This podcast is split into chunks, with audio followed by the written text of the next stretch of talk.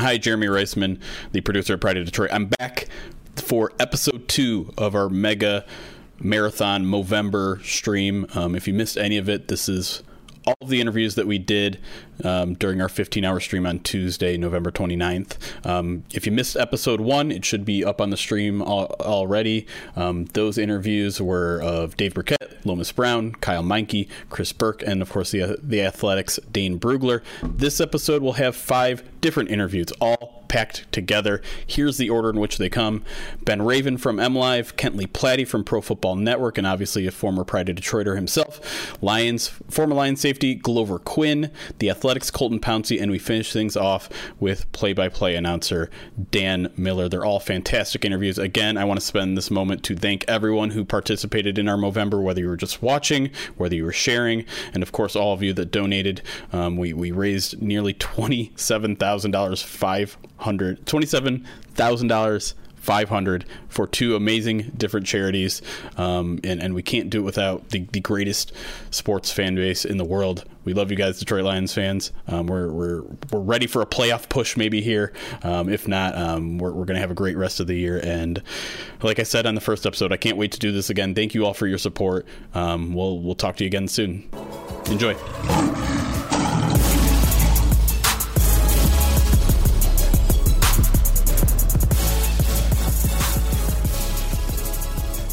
What was that noise? I don't know why that happened. hey, what's up, Ben? Oh, I'm digging the the Coyotes jersey there. Yeah, you like that, man? yeah. I, I, think I, I, think I like Larry Bird peering over your shoulder even more. it's a pretty special setup in here, man. oh man, you got Nick Cage going on right now. I do. I I've been changing my background all day, and I figured you'd appreciate this one. So there you go. oh, there we go. Perfect. we, we we officially get to see one half of the Dungeon of Doom podcast. That's, That's right. right. That's right. uh, is is there any occasion for the Coyotes jersey or Tuesday? Oh man, honestly, uh, I was just setting up like a little uh, prison workout room downstairs today, and I've been looking for like this jersey since we moved, and I found it, and I was ah. like, oh, it's all day today. nice. Is it a certain player? No, it's actually one of those blank ones, but okay. it's the inaugural season, so it's a it's a personal favorite. I bought this on eBay when I first started at MLive. I worked at the sports desk in Grand Rapids, and there was like six of us who would just try to outdo each other with a ridiculous jersey. So uh, this was a favorite for sure. I dig it. I dig it.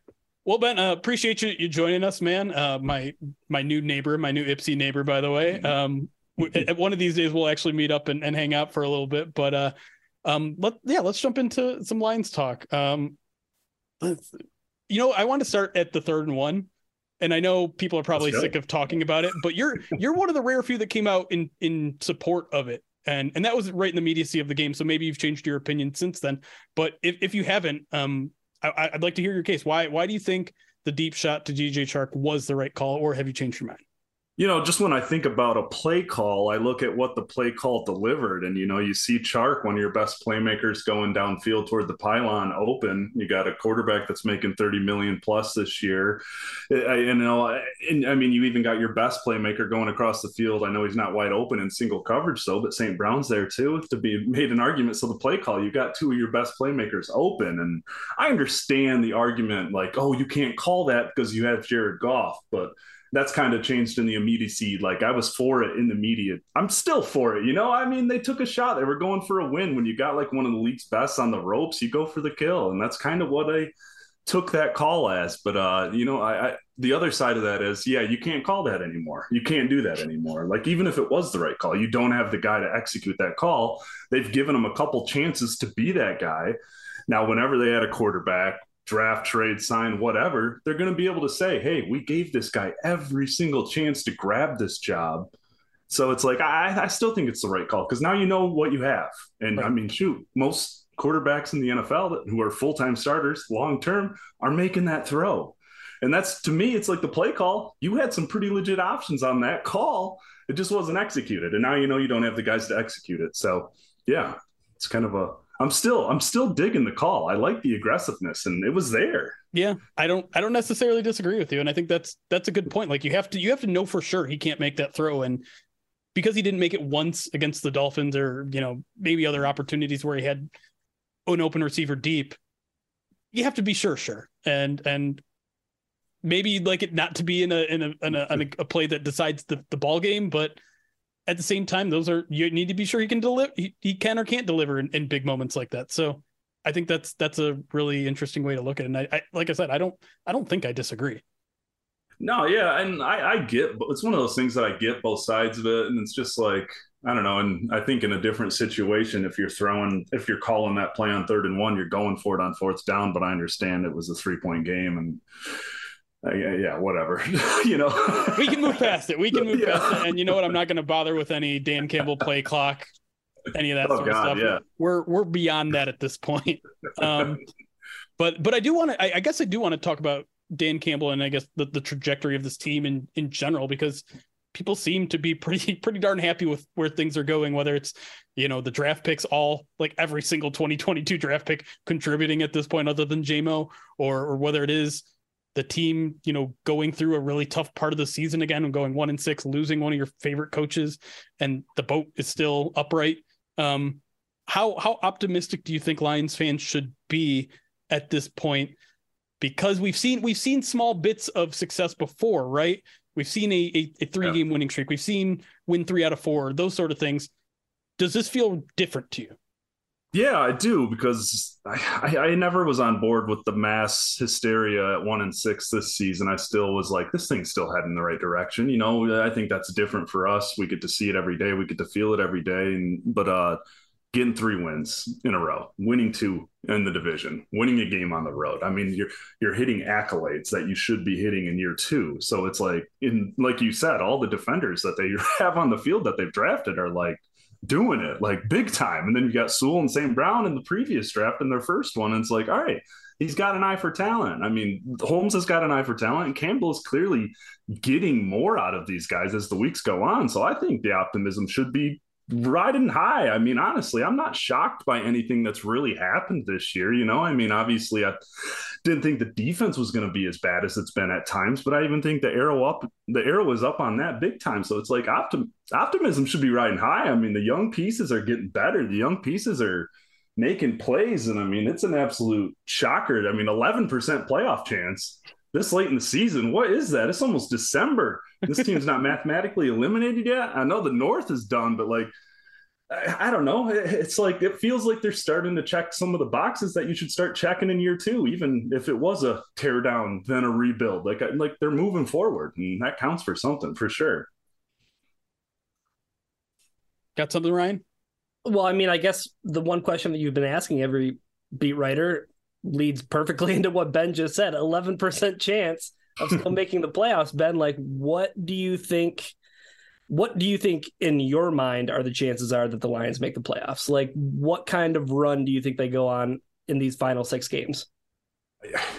I, I I'm I don't know because it's like it's interesting because you look at the schedule and it's like Jaguars. You should win that game. Jets probably should win that game. Panthers probably should win that game. Bears probably should win that game. And then you look at Vikings and Packers. I mean Vikings they were right there in that first matchup the Packers they beat them can they do it again so it's like man, that schedule's really setting up to keep that 11%. I'm not trying to, I don't think they're going to make the playoffs, but it's like they're going to be in the mix. Like they're going to be in the hunt. Like they're going to be on those beautiful graphics for the rest of the season, I think, because it's shocking to look at the two teams in front of them. Right. I mean, I, I, I think the Seahawks are really solid. I think they're going to be a threat all year, but it's like the Atlanta Falcons are disgusting. And they just lost Kyle Pitts for the rest of the season.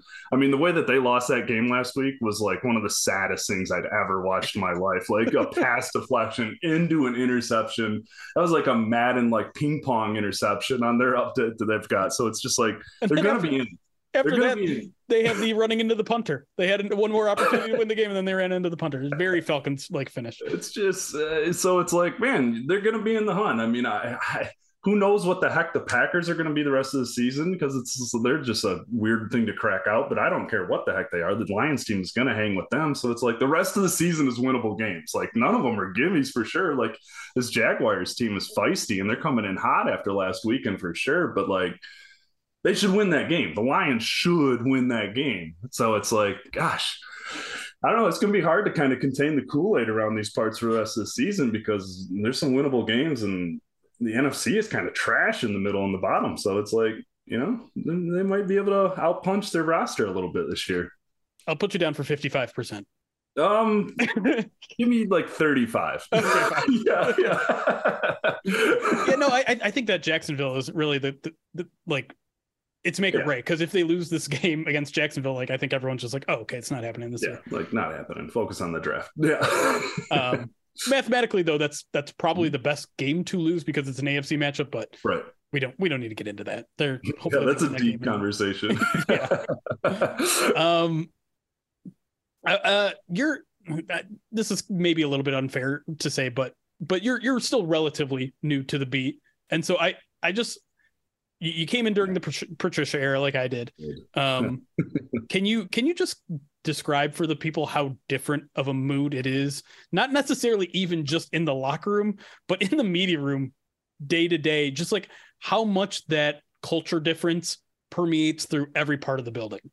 Man, I'll, just put it like this: like I worked at MLive for six years before I got on the Lions beat. Like, did everything to get into the point to get that Lions job, and like after the like first two month high of that first year, it sucked going to work every day.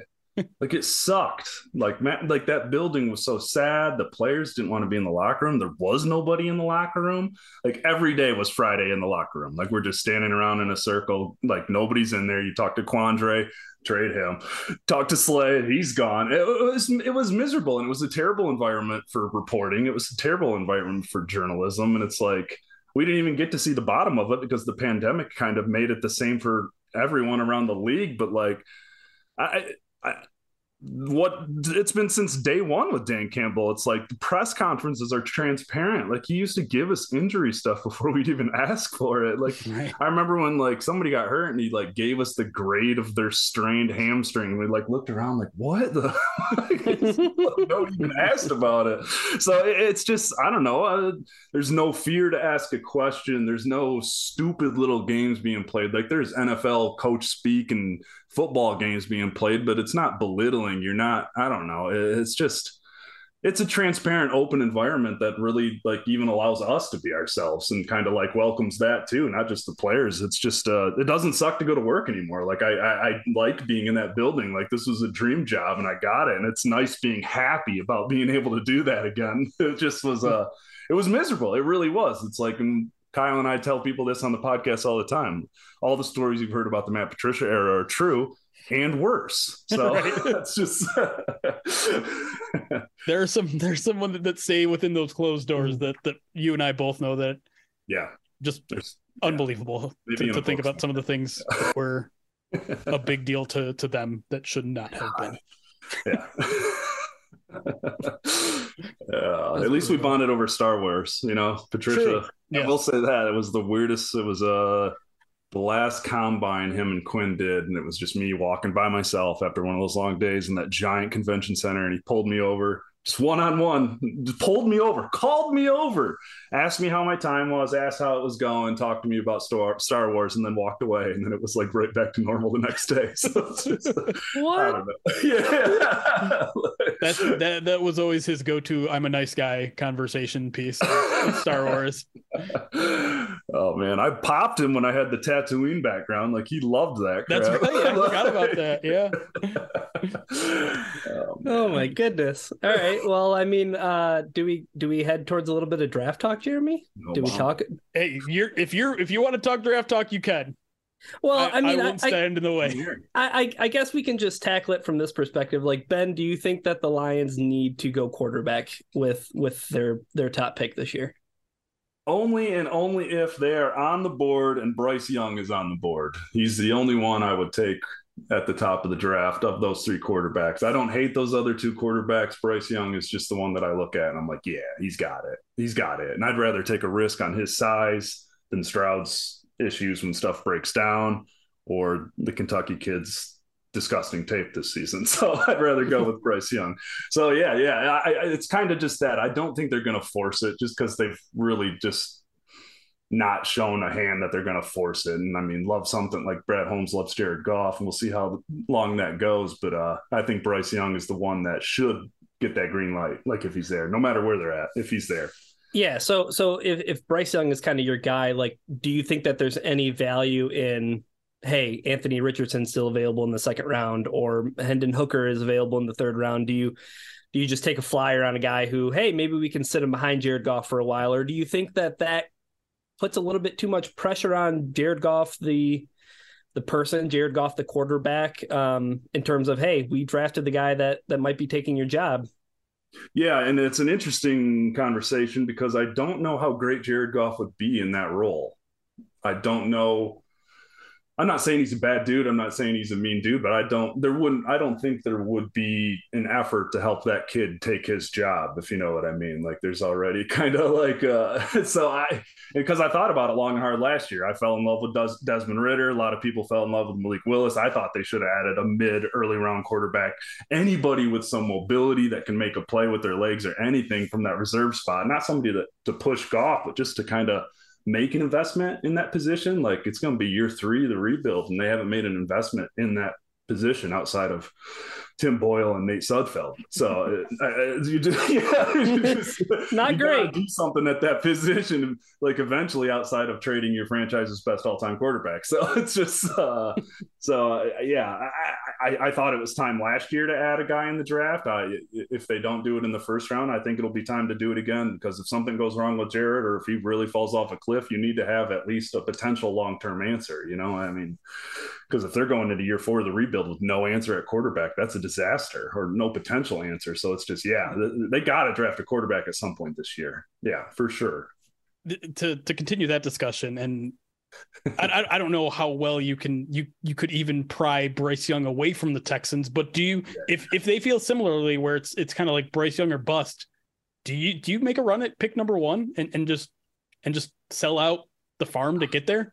Yeah, if they're sitting at three like they are right now, no, because yeah. they still need like a game changer. Like yeah. if a Will Anderson type could be there at three, that's not worth getting out of there for. Like I, like I really do think Bryce, Bryce Young could be the answer, but I just that would I think the the Texans are a wild organization, unpredictable, off the walls for sure. But I don't even see them trading a number one overall pick for you know a bag of beans or anything like that. So no, I'd stay away from that one.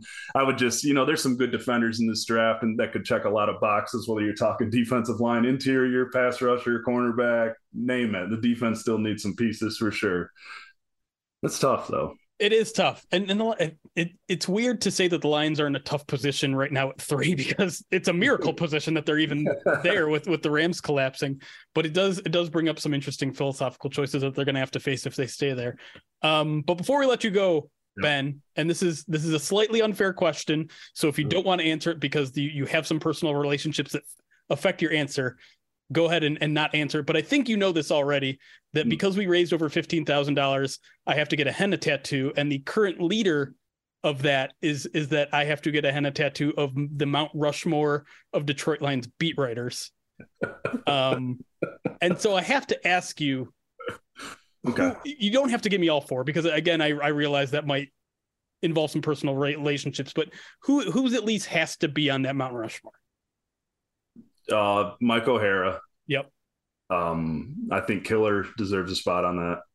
Um, and uh, yeah, I'll give you those two. I'll okay. give you those two right yes. there. Yeah, I, I, I yeah. think everyone is on board for for those two. Yeah. We'll have to we'll have to maybe do a runoff poll for the rest because it's not fair to ask you guys that question. I, I completely understand. Um, for, those for two feel safe though. Those, those are, are safe picks. Ones, you know, I mean, you could even yeah, yeah. Yeah, those guys. Yeah, I'll, those yeah. two. We'll leave it at that. How, how, how long how long has O'Hara been at this? I mean, it's been.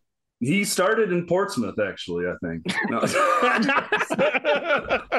there, there, are some amazing pictures of him in the media room, by the way. Of, of him. Uh, yeah, but no, that's that's good stuff. Uh, ben, before we let you go, I want to have you promote some stuff, including some of your wrestling stuff. I, I want I want people to know where they can either find some of the stuff that that has happened, or I, it's my understanding that there might some, be some stuff in the future too.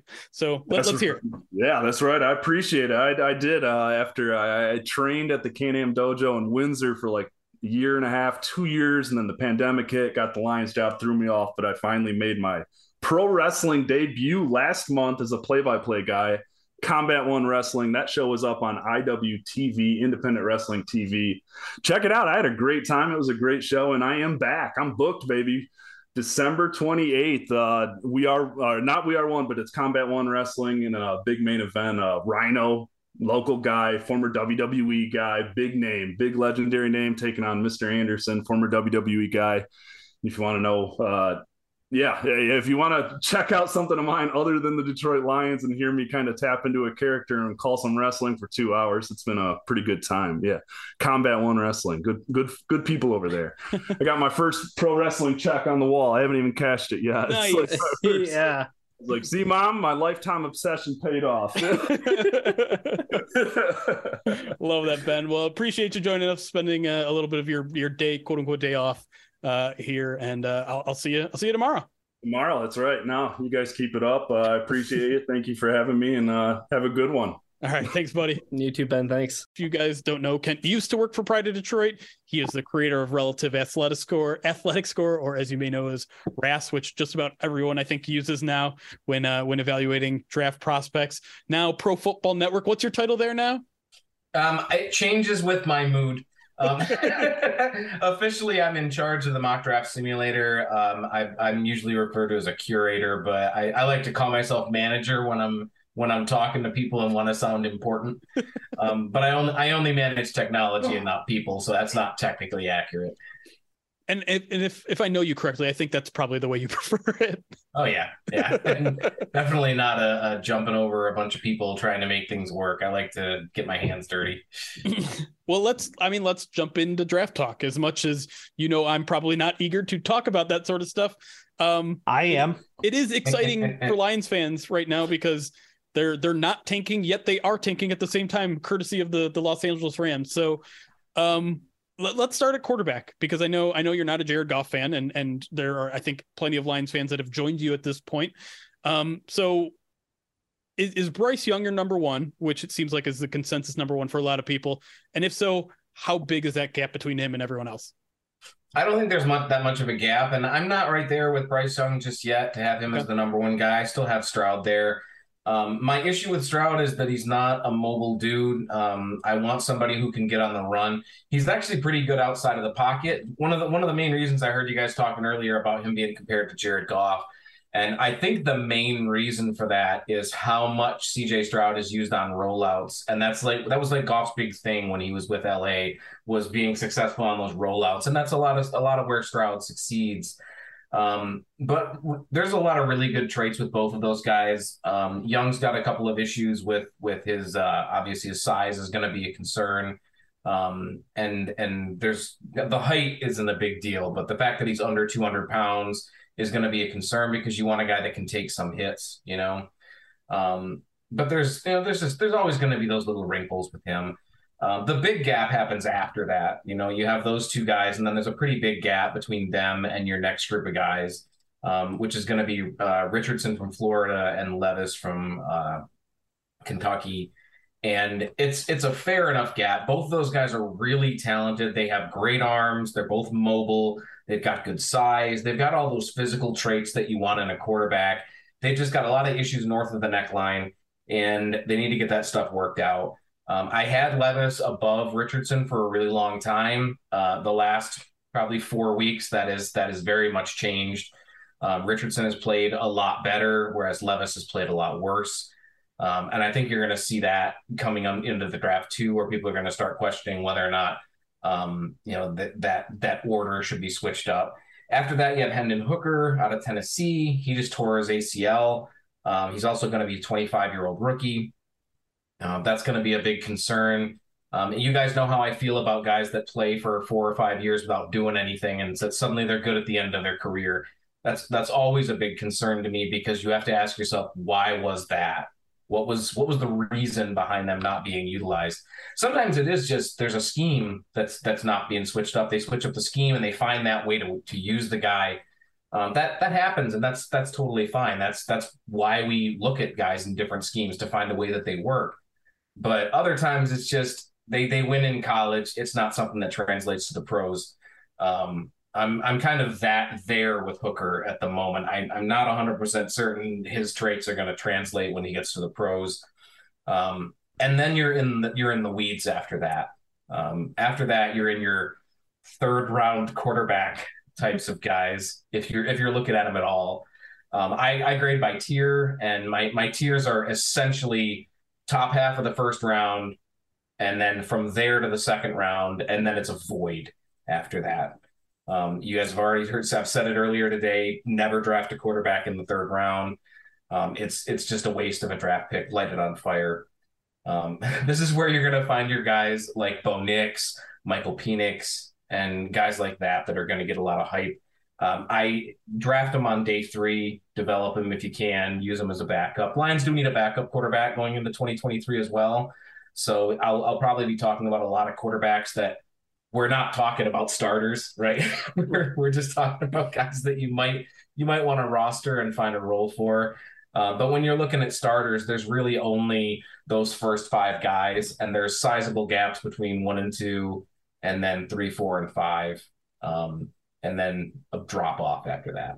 I I want to ask about. I I think I've banged about on about Levis about how much I think his stock is going to grow here uh, in the next few months, considering what I've heard from NFL scouts that it seems that a lot of them are in love with him, and it's going it's going to just get him more on the radar with certain people. But switching it to Anthony Richardson, like I, am curious why you think he's pulled ahead, just because I, I, I would agree with that, but at the same time, I know one night I woke up, uh, I slept through that Florida Florida State game. I woke up uh, first with a text from Ryan, our Ryan Matthews, offering me an apology for doubting me about Anthony Richardson. And then about, I would say, 30 minutes later, uh, time stamped, I had a, a note from my friend Ross saying, why the hell did you ever believe in Anthony Richardson? Because what had happened in between was that amazing first half he had, and then a just 100% goose egg in the second half. And I, I need to impress this like both for for for Levis and for Richardson. They are playing on bad teams. They're playing on bad teams in a very strong SEC West, I mean East Division, excuse me, East Division, including a uh, the the defending national champion and probably going to be the national champion again here, if we're being honest. And the rest of their team around them is no not good at all. It makes evaluating them very hard in a vacuum. But uh, the problem is too on the flip side of that, the the the hype for Richardson is is give him enough time and he'll be Josh Allen. So where where is the growth? Where's the growth happening? Because I think some people are still struggling to see the growth in Anthony Richardson.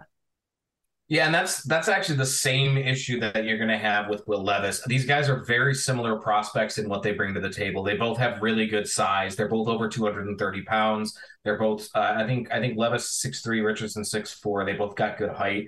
They both have really good arms. There's a lot of athletic ability there. Um, they both have accuracy issues. They have issues reading the entire field. They struggle when defenses give them more than just basic coverages there's a lot of similarities between the two. The the difference to me, to me has been progression over the course of a season.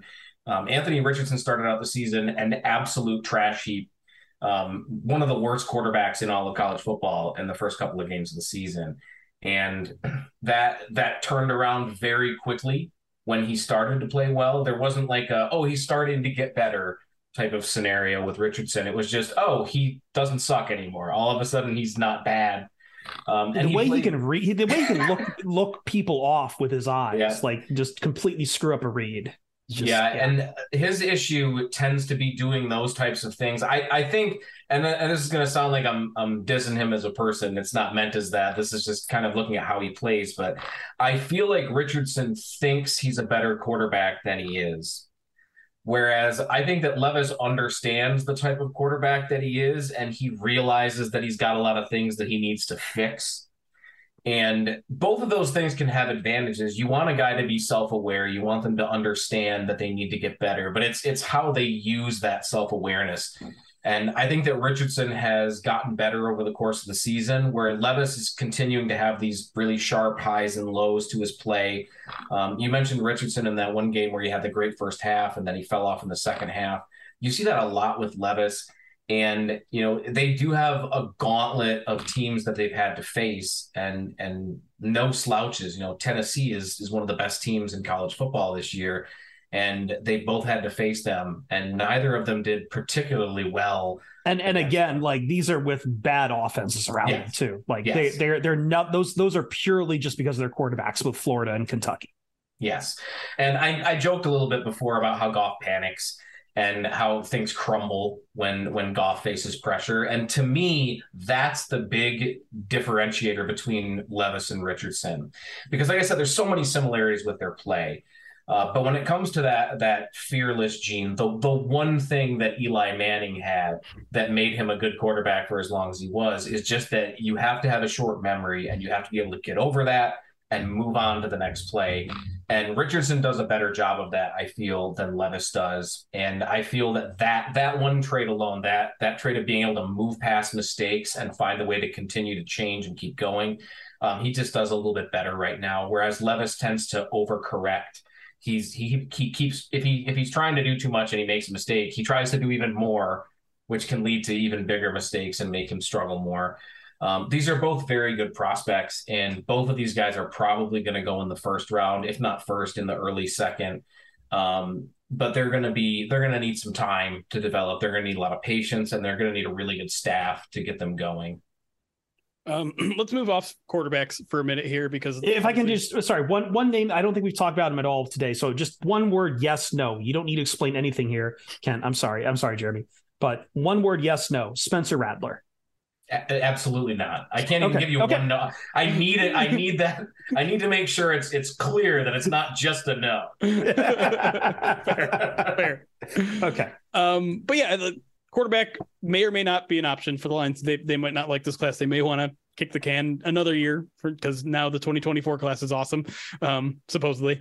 But um, obviously, I mean, you know the Lions just as well as anybody. You know that they need a lot of things on defense, really, uh, maybe even a couple things on offense. So, give me your best fits, um, your maybe your your your wish list for the Lions, and let's let's just stick it to the first two rounds. What are, who are some guys where you're just like Lions can land this guy?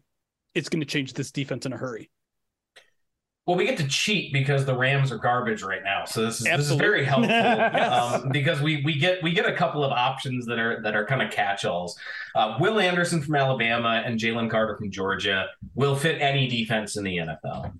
Um, I don't think either of those guys are, are, going to have any trouble acclimating to the NFL. And Will Anderson is an absolute game changer on the edge as a pass rusher. Um, huge fit if the Lions decide to skip out on quarterback and go for a pass rusher instead. Uh, Jalen Carter, pretty much the same story, only on the interior of the line. And I could just imagine scenarios of putting him next to Aidan Hutchinson and just making life easier on a guy that's not going to get tired and yeah. just making him making his life easy every play for for a whole game. Um, that would be a lot of fun to be able to see stuff like that. we don't we don't get to see it as much as we would like to. Um, there's a couple of linebackers that that stand out to me. Um, Noah Sewell is going to get a lot of play to the Lions in mock drafts because of the the connection there, because he's his brother's already on the team. Uh, but he's a really good linebacker in his own right. He's very athletic. He's got good size. Um, the Lions don't really have a guy with that type of physicality in their linebacking core right now.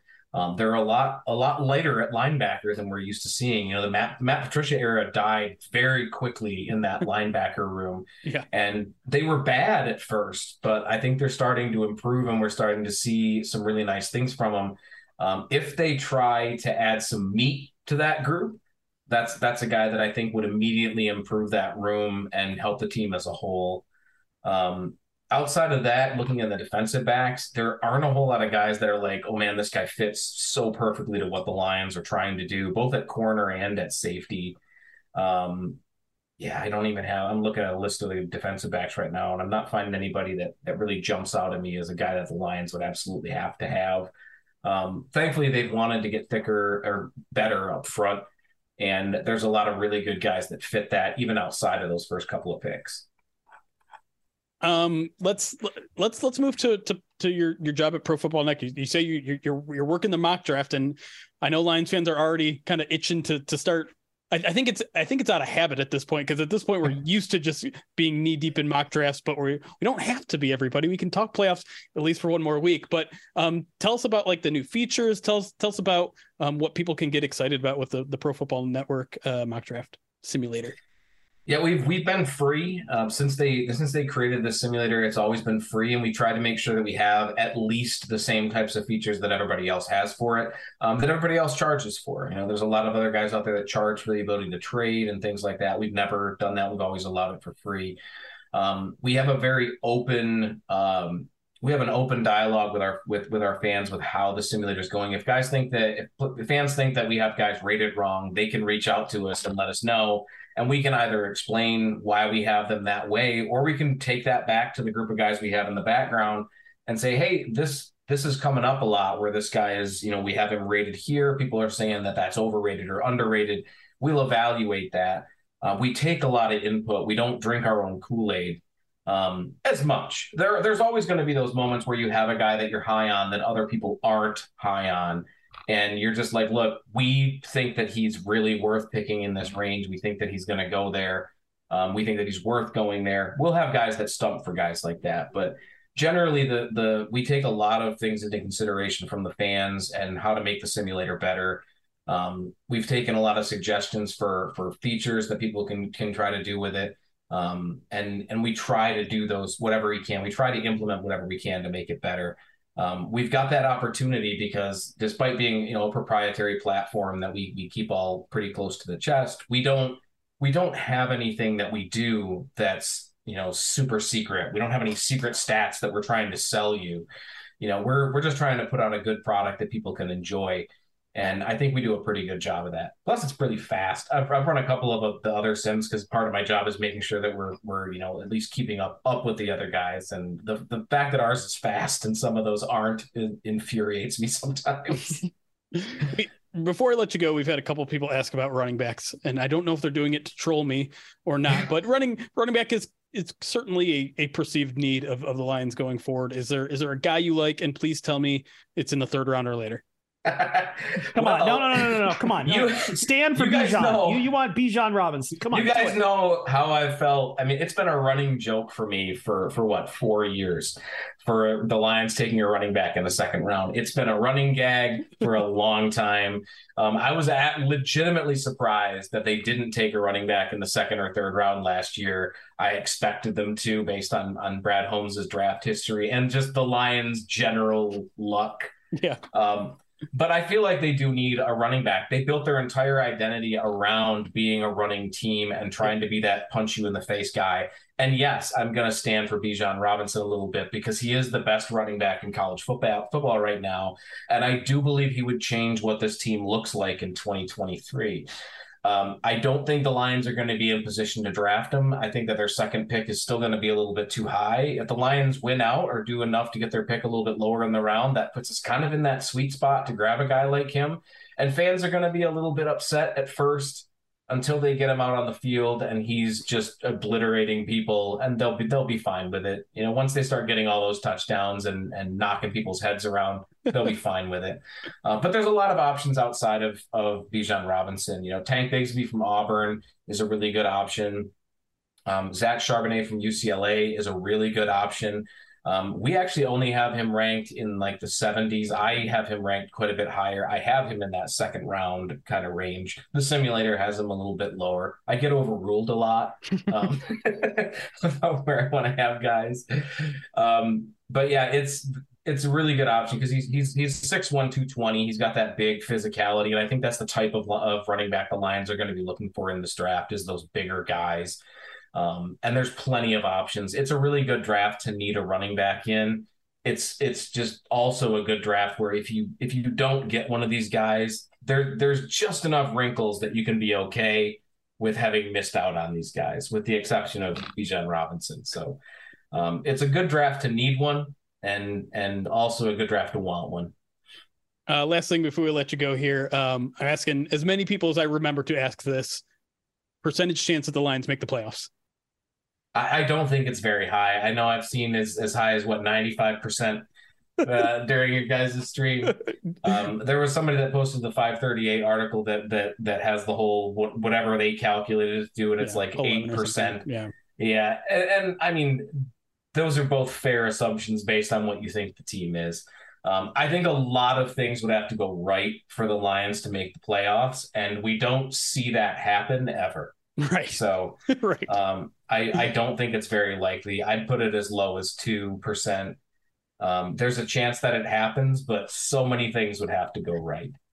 That considering you are the math bomb, that that hurts me particularly hard to hear you say that, but completely understandable. It's fine though. I, you guys know I've I've never been sitting here going, "Oh God, the Lions need to make the playoffs," but they should never lose out for a draft pick. Right. And the Lions have have not stopped what they did with Dan Campbell as a rookie head coach, and they are consistently trying to win every single game. They never stop. They never give up. They never surrender.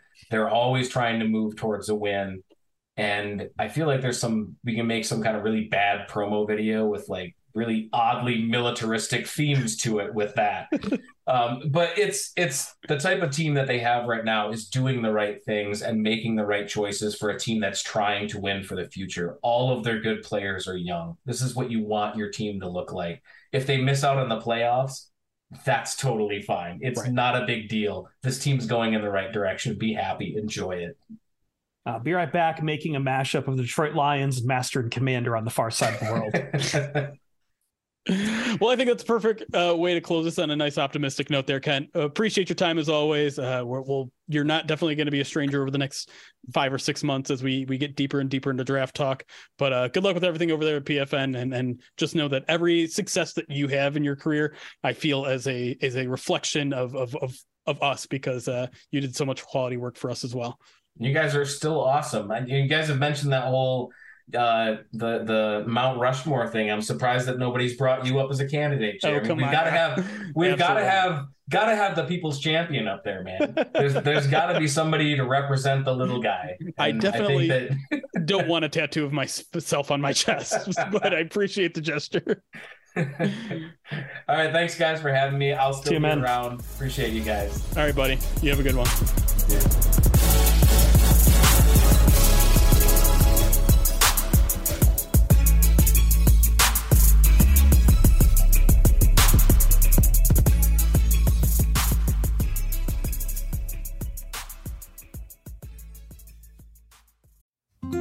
Support for this show comes from Sylvan Learning. As a parent, you want your child to have every opportunity, but giving them the tools they need to tackle every challenge, that takes a team. Now more than ever, educational support tailored exactly to what your child needs can make all the difference.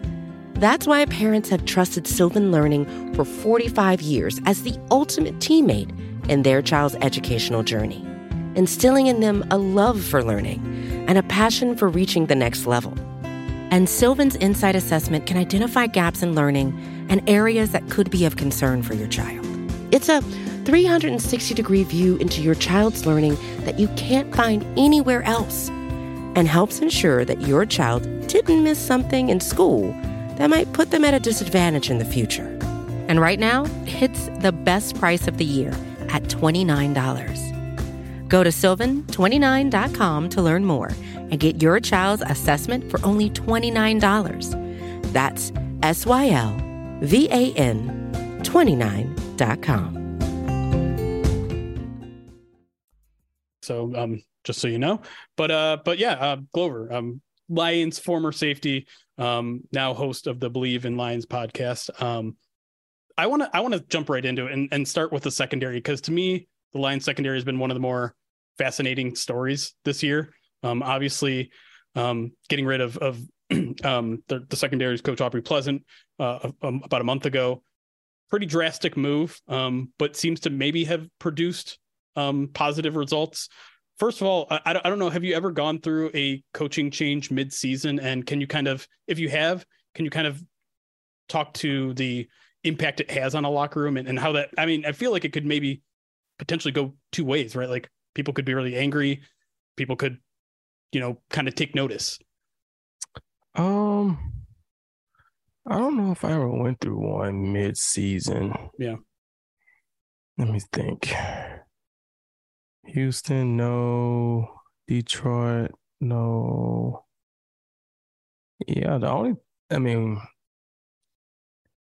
i guess offensive coach I think Joe Lombardi got fired. Um, oh, that's true. Yeah. 2015. Yeah. 2015 mid-season. I think right after London or before London, one of those games. Um, but other than that, I don't know if I've experienced a change mid-season. But at the end of the day, you know, change, like you said, it just puts people on notice. Like, okay, well, there's change. And, you know, depending on who is a part of the change, you know, it's a new start for some people, right? I mean, in this situation, yeah, the defensive coordinator is still there, the head coach is still there. So if you was a DB that, you know, really wasn't in those guys' good graces, just because you get a new position coach, don't mean you're still gonna don't mean you're gonna fall back. You know what I'm saying? Right. But sometimes, you know, if you get a new D coordinator, well, that guy comes in and you kind of got a clean slate. Yeah, he's probably seen you on film and kind of have an idea about you, but you still get opportunity to show that maybe you're different in his scheme or his system. So, you know, when you have changes mid-season, well, that also just lets a position group know that hey, they're really looking at us.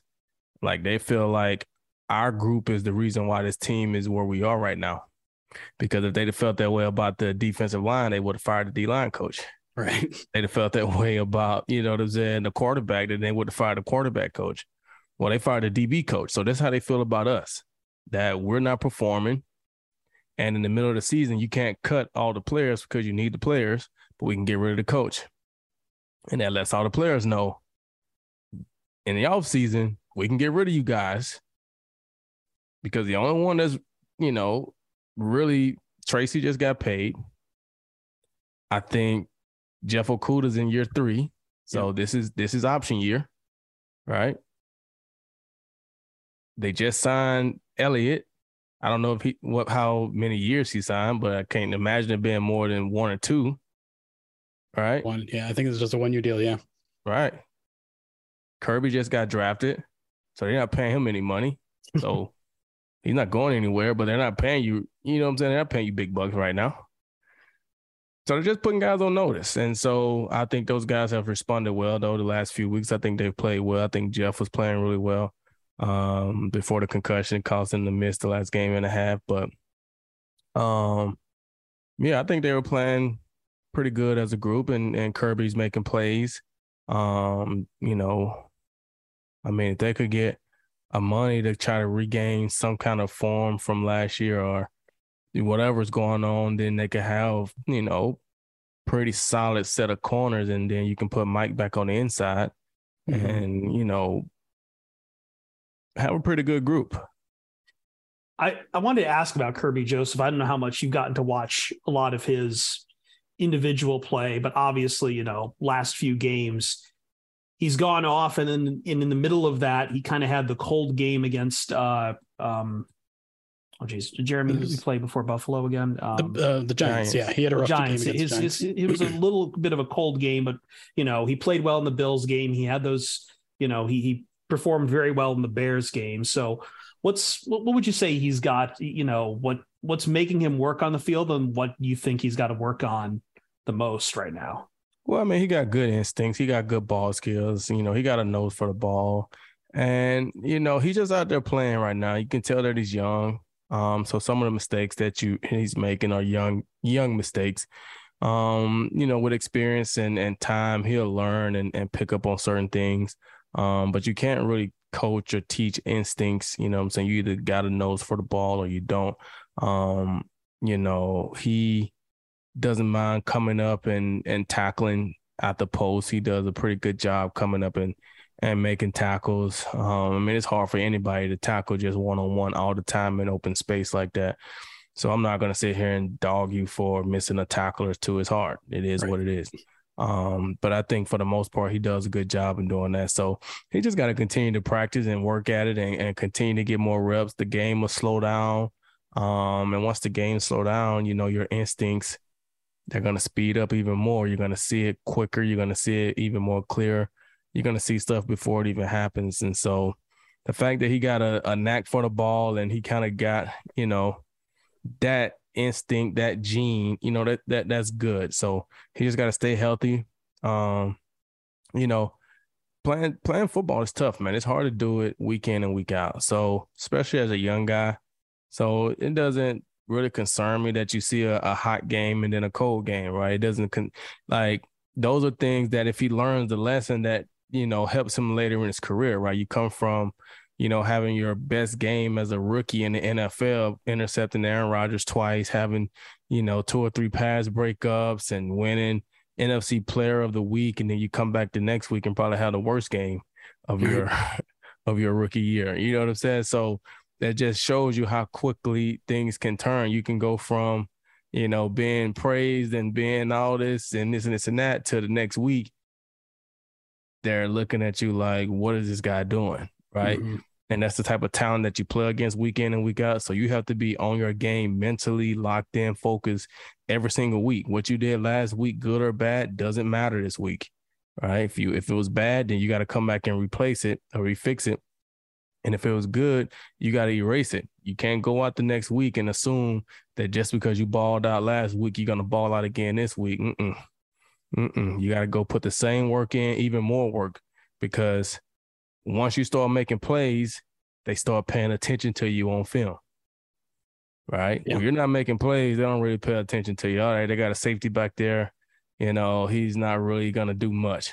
When you start making plays, now they start watching you to see, okay, what does he do well? What does he okay? He's really good against this type of stuff. Okay, well, he struggles against this. So this is what we're gonna do to beat him, right? So when you start making plays, you just got to heighten your focus even more, and that should be what you want. It's going to make you better. Um, but I think he has a bright future if he can stay healthy and stay out of trouble. Well, speaking of, of staying healthy, the, the line secondary has been banged up uh, quite a bit, and and I, I, think part of it is just because of their their general physical play uh, that comes with any secondary. There's a lot of uh, high speed collisions at that position. Um, I, I, know you went through um, your fair share, and and I, I, remember one of the scariest moments of, of your career was in New Orleans, um, where where you suffered a concussion. Maybe maybe the only it, it, it was right in the middle of that um, Iron Man streak that you had. Um, can you can you maybe just talk about that experience because some guys in Lions um, are, are you know currently in concussion protocol? How scary of that of a moment that was for you, and and the process of of, of getting through concussion protocol because I you, didn't miss a game if I if I remember correctly, right? No, I didn't miss a game, and you know the concussions. I mean, the thing about it, you know, when you get one, so I actually had two in in New Orleans, and I think I I think I actually know. I think I actually know what led to um me getting the concussions because it only happened in New Orleans. Hmm. And so then I kind of started looking at why did this happen to me twice in New Orleans? It happened in 2000 and was it 15? Maybe. Might have been 2015 we played in New Orleans or was it 16? Yeah, it was 15. It happened in two cuz I think we played New Orleans 3 times in a row in New Orleans. I think we played them in 15 and it happened I think we played them in 16. It didn't happen. And then we played them in 17. And it happened. Hmm. I can't remember. But yeah. it was it was two games in New Orleans. Um and you know the thing when you when you get hit and you go and, and you have a concussion where you're you know where you're kind of out, you don't even really know like it happens so fast. You don't even really know, you know. So for some of those guys to get hit and they're out, like they don't really know. Like you don't really know. It's just you just kind of out. It's like a boxer just got knocked out and just like oh snap, dang I got knocked out. Oh, you know. Um, but I never had any um lingering hmm. anything like any concussion that I ever had, when I went back to the locker room, I was fine. Like I hmm. passed every memory test, balance test, um, you know, anything. Once going through the week, you got to go through the protocol. So you got to do all those tests all over again. You got to do the computerized test. You got to, you know, go through the workout and see if you get a headache and go through contact and all these different things that you have to go through to get back on the field. I never I never flunked or any of those things. So that's why I was, you know, never missed a game, but I also never had to circle back and do it on a Thursday night game either. So it's tougher to get out of it in in four days. I don't think you can get out of it by Thursday if you get a concussion on a on a Sunday. You, no. I don't think you can clear by Thursday anyway. So I never had anything, but they're they're scary, you know, just kind of weird. But like I said, unless you get some of the ones where you just really, it's like a boxer probably just got knocked out and you just oh, and then you come kind of come back and like oh man, wow, that happened. Shake the cobwebs out. Yeah. I've got a I've got a couple of just real quick personal questions. Go back and forth on a couple of these. First off, you know, for those who don't know, you played uh, high school in and community college in Mississippi. You got you get to uh, move over to New Mexico, drafted by Houston, and you come up to Detroit. Those are pretty different places to keep jumping between. What was kind of the in any of those like transitions between states? What was kind of the biggest like culture shock or oh damn I can't get this out here or any, anything that like kind of you know shocked you as you're moving around? Well, the thing the thing for me is the main thing stayed the main thing everywhere I went, and football was the main thing. So when I, you know, growing up where I grew up at, that's that's where I was from. So that's that's what I knew. Um, when I left there and went to New Mexico, yeah, it was different than where I was from. Obviously, it's a completely different culture. The weather is different. The the the culture is different. The lifestyle is different. Everything is different out there. But football is still the same. It's still a hundred yard field. It's still practice. It's still lifting weights. It's still conditioning. It's still playing the game. So for me, that was the constant. I played football. Um, I got my education while I was out there because school is school, right? They don't they don't speak Spanish, you know, when they're teaching you. So I mean, it was cool. It was a different experience. It was something for me to put, you know, I always call it putting different things on my resume, right? You meet these older people and they always say, Oh, yeah, I lived in there for six months. And, you know, I stayed in this spot for two years. And, oh, yeah, I lived, I used to live in such and such place, you know, for about four months. And you look up and they've been lived in all types of places. And you're just like, man, how do they live in all these different places? Well, right now I'm kind of oh, yeah, I used to live in Birmingham, Alabama. I mean, not Alabama, Birmingham, Michigan. Oh, I lived in Troy, Michigan as well. Oh, I used to work in Southfield, Michigan. Oh, Allen Park. Yeah, I know all, you know what I'm saying? Like, yeah.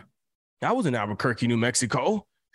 I was in Houston, Texas. Oh, I was in Richmond, Texas too. Oh, I was in Mississippi. Like, like, how was you in all these places, bro? that was my grandfather in the Air Force. You know, I, well, I lived in L.A. for about three months because that's where I trained at for the combine, mm-hmm. right? So I lived in L.A. for about two or three months. So you get all these different places, and like I said, for me, the one thing that stayed the same was football. When I trained in L.A., it was football. Yeah, you got other things going on, but I still I was training for a goal. I get drafted to Houston, right? I come to Houston, huge city, beautiful city, great city, but it was football, right? So everything's going on around you, but the main thing was playing football, right? I go to Detroit, that's a totally different place. Right now it's cold in Detroit. It's this, it's that, it's snowy, it's all these different things, but I still was playing football. So I never let the city, the place, wherever I was living bother me in the sense of taking away from football because I had a goal my whole life and what I wanted to do and what I wanted to be, and I didn't really want anything to stop me. So whether where I had to go, what I had to do, anything like that, I didn't. I wasn't gonna let that stop me. I don't. I didn't ever want to have to tell anybody that I quit because it was too cold in Detroit. I didn't want to go to Detroit because you know, you know, in 2000 and 13 they declared back bankruptcy right? Like i didn't want to like you know what i'm saying? Like right. hey man. I, I, i'm going to play football man. I don't ever have to leave the house and go anywhere other than the grocery store and you know what i'm saying to work. Like it's all football for you. Yeah, yeah I'm yeah. going to play football, and you know I want to go and I want to play and I want to do it and I want to be done with it. And that's really what I was blessed to be able to do to be able to come in and play my my ten years that I only wanted to play, and then be done with it and go and do something different with my life. So yeah. And then tor- towards that playing career, you know, I always love, uh, you know, you always hear about the interactions between, you know, you guys, the DBs and the wide receivers. Who's who's the one who talked the most? Um, Any level it could be high school, college, NFL. Who who who jawed off at you the most? Um, you know, when I was a young guy, um, you know, Jacoby Jones talked a lot. When I was Jones, a young huh? guy, Jacoby talked. Nate Burleson talked a lot. Um, um, you know, Nate's someone you Nate was on your team too. Yeah, oh, wait, Nate, wait, Nate was on my yeah. team, and and it was practice. Like in the games, you know, I don't really deal with a lot of guys that talk that much in the games because I mm. didn't really talk. You know what I'm saying? Like I didn't yeah. really talk smack to people. You didn't get in yeah. with them, yeah. Yeah, I don't but, have but they didn't they that. didn't seek you out either. Yeah. yeah, I don't I don't have time for that. You know what I'm saying? Guys that do a lot of talking, they're generally they generally I don't want to say aren't the like leader leader in a sense. Meaning like I don't have time to get involved in talking smack to you. I'm trying to get the call. I'm trying to alert my other DBs what's going on, what down it is, what to expect in the situation, what we protect and what we watch. I'm talking to my linebackers. I don't have time to be talking to this bum. Like, hey man, you caught a pass. Like, cool. You catch another one, you're gonna get knocked out. But hey, it is what it is. Like, coach, what's the call? Like, I don't you know what I'm saying? I didn't have time. And and you see it all the time. Like, I mean, the one that probably comes up the most recently is the Chase Claypool one from whatever game that was, right? He catches a mm-hmm. pass and the clock is running out and he's sitting there celebrating a one or two yard gain. like, bro, you need to be getting back to the huddle. Like, you know what I'm saying? Did you see Larry Fitzgerald talking noise to people? Right. No, no, Larry Fitzgerald putting the ball down, he running back to the huddle. What's the next play, right? Like that's what that's what did you see Calvin Johnson talking noise? Did you see Andre? Nope. Like those guys talked with their past. Yeah, you get under their skin sometime and they're gonna go at you and this and this and that, but they're not sitting there getting in jawing matches with you. They're, they're out there to, to, to, take you out, man. So I, I didn't have time for the talking, but you know, in practice, you know, guys may talk a little bit. And like I said, Nate was a was a talker, Jacoby was a talker. Um, you know, different guys like that. But for the most part, man, you guys don't really have time to talk like that, man. Um, he's, he's, not to me. Like I said, I right. didn't I didn't interact with him, so I I guess I was bored. um, last last one for me. Um, you, you, talk about kind of be getting your ten years in the league and and, and being done. But I have seen you joke, uh, maybe joke, maybe you're being serious on on Twitter a couple times about coaching and joking about maybe being a defensive backs coach every now and then. Is that is that a serious thing you're you're considering, or is that just kind of because it takes a lot of hours. And I know, I know you got your family man now. I know you got some other interests. I, I imagine it's a joke, but I want to be, I want to be sure. Hey man, this this is the way I am. You know, you you never take options off the table, right? So everything is an option until it's not an option. You know, coaching, yes, it takes a lot of time, right? But you know, if it makes sense, do you entertain it? Maybe, right? If it don't make sense, then no, I I won't entertain it. You know what I'm saying? That that's that's why I wanted to do the things that I that's why I did the things that I did so I can do the things that I want to do. So if I want to coach, I will go back and coach. But if I don't want to, then I don't necessarily have to. But you know, if an opportunity presents itself and it makes sense, maybe. Has we'll anyone see. reached out to you? Huh? Has anyone reached out to you? Nope. Okay. Fair enough. Nope. But uh, I mean, well, I can't sit here and say that the Lions brass is on Twitter trying to see. You know what I'm saying? Like they, right? I mean, they're not sitting there worrying about, oh, we're gonna do it. You know. Yeah. We'll, we'll that's see. just we'll... fun. That's just fun stuff for. That's just fun stuff for for you guys and the and the beat writers and you know the the fans. I mean, the reception is good though you know, I I feel like people you know if man. it happened, you know, a lot of people would uh would be excited about it, but you know, that's a long way from now. but then Jeff Saturday brought a whole different. There you go. I mean, I have to be a DB coach. I may can go straight be a head coach. Somewhere. There you go. Right. Yeah. I don't know. So maybe or, or a manager. To... I mean, I know you're into baseball. Right. Like, yeah. I don't know. Who's the guy in baseball closest to Jim Irsay? Let's find him. Yeah. um, well, I want to give you an opportunity here to to also plug plug your your podcast and and because people love hearing from you, and I I would highly recommend all the all the stuff that you do because you're you're all around the lines these days.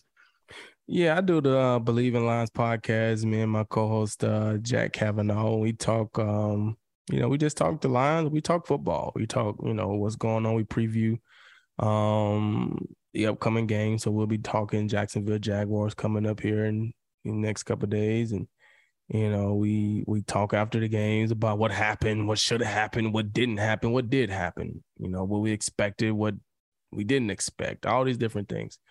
And you know, I just kind of give it from a player's perspective, what things, what happened, and you know why I thought it happened, and what can't happen, and you know, just being part of the media, but it's fun. We get to talk football and we cover the lines, and you know that's about it. I don't really cover, you know, the day to day gossip. Like you know, I don't look at the injury reports on Monday and Tuesday and Wednesday to see who's practicing and who's not. Like, uh, show me on Friday. That'll be more telling as to yep. who's possibly going to play and who's not. And at the end of the day, I don't really get in all that either because things happen Friday, and maybe somebody feels better by Sunday, or maybe somebody feels worse. So I just kind of report. We I just kind of pay attention to what's going on, and then I talk about the games and who they're playing and what I expect from the team and what I've seen lately. I don't I don't watch none of the player interviews and you know, right. but it's it's a good podcast. We we have a lot of fun and and, and we talk we talk Lions football. I can say I don't do that stuff. He do all that stuff though. Every time I talk to him, he's listening to an interview or this or that press conference. I'm like, come on, guys. But I show up on Sunday. I get it, man. I get it. So it's cool, man. So if y'all want to check us out, man, we Bleav in Lions podcast. We on uh I think anywhere that you can listen to your podcast. Yeah. Uh, that's B L E A V in Lions. Uh, yeah, available on all your podcast platforms. Glover, I uh, can't thank you enough for for making some time again. I apologize for schedules getting mixed up a little bit there, but uh, but any time with you is is, is valuable time to us. So uh, appreciate you taking some time out.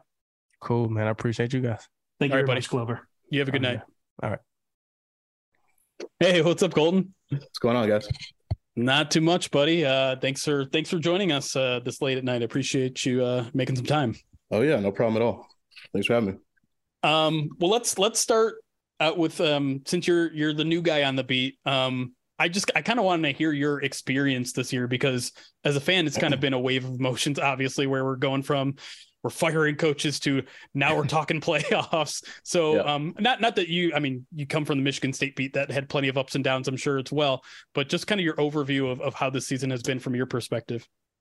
Yeah, it's it's been pretty interesting. Um, you know, obviously the uh, the first seven games or so didn't go too well, uh, and I, I, some of it was expected. You know, this team's young; they're still you know figuring out ways how to win, trying to figure that out. Um, and the talent is still not not where it needs to be. So some of those losses, I was like, okay, you lose the Eagles, I get it. You lose the Vikings; they prove to be a good team. Um, I do get the, some of the frustration with those close losses, right? Like where they're in it until the fourth quarter and then they give up a lead or they just can't, you know, fully come back. I get that that's been a thing over the years, but um, to me, it always felt like the sort of developmental year. Um, and then they won three in a row, and it was like, all right, so maybe I'm not as crazy as I thought because this coaching staff, like they, the players listen to them, right? And it's like we see that up close um, they've got the full attention of these players and their message is getting through and they're close in these games. So it, it kind of felt like a, a matter of time before they started pulling off some of these. So for them to start one and six and then rattle off three in a row there and then play the Bills close, like I think that's a good season. I'm not sure if the fans are fully quite on board, like fully like believing in this this team and what they can do yet. Um, but to me, it's a good foundational year and you know, you got a pretty easy schedule down the stretch. You can add some more, and I think it'll set you up for next year. I got to imagine the Rams pick is probably helping smooth over several fans' uh, yes. conversations. I want to, I want to ask about when Aubrey Pleasant got dismissed because obviously well liked around the organization. I, I, I guess like what, what was kind of the reaction you saw from players and maybe just I, I think it's been popularized as fans as being the shot in the arm that was kind of needed. I'm not a big believer in in uh, that kind of what's what's the word I'm looking for? that kind of punishment turns into results. But obviously, something wasn't being seen eye to eye, which resulted in Pleasant's dismissal. So, what did yeah. you what did you kind of see from from players, uh, kind of their reaction with Pleasant being dismissed and what's happened since? Yeah, I, I think it was a tough deal for a lot of those guys. Um, you know, Pleasant's a guy that you know had a lot of respect in that locker room. Um, I think he's probably a reason why Jeff Okudah is playing as well as he is this year. Um, a lot of those guys, Jerry Jacobs, Chase Lucas, we saw him on Hard Knocks, how he was kind of attached to Aubrey Pleasant's hip there. Um, so it was tough. And I talked to some of those players about it, and you know, they kind of said the same thing. Like you hate to see a, a coach go like that. And I think some of them might have been upset about that move. Like it's understandable that's their guy, but at the same time, they understood like some of this is on us. Like we haven't been executing on the field. I don't know exactly what what what it was. If it was sort of like a you know miscommunication or the message really wasn't getting through to players in terms of what they're supposed to do. We saw that after the Dolphins game a little bit. Um, so I think at some point you have to take some ownership of it, and the players certainly did. You know, Alex Anzalone got up there and said, um, you know, some of this is on us, and it kind of makes you wonder what you could have done differently to kind of prevent this. So I don't want to say like his departure is the reason why they won three in a row after that, but at the same time, I do think, you know, maybe there's some better communication in terms of, you know, the message from coach to DB. Um, and then maybe it's just a sense of urgency thing. Like it kind of, you know, woke some guys up there if they were kind of sleepwalking. Um, the other thing it had, you know, some of those players were going through, they had like a players only meeting, some of the defensive guys.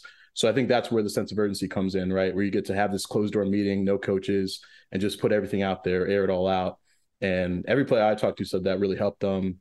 They feel closer as a unit now because of it.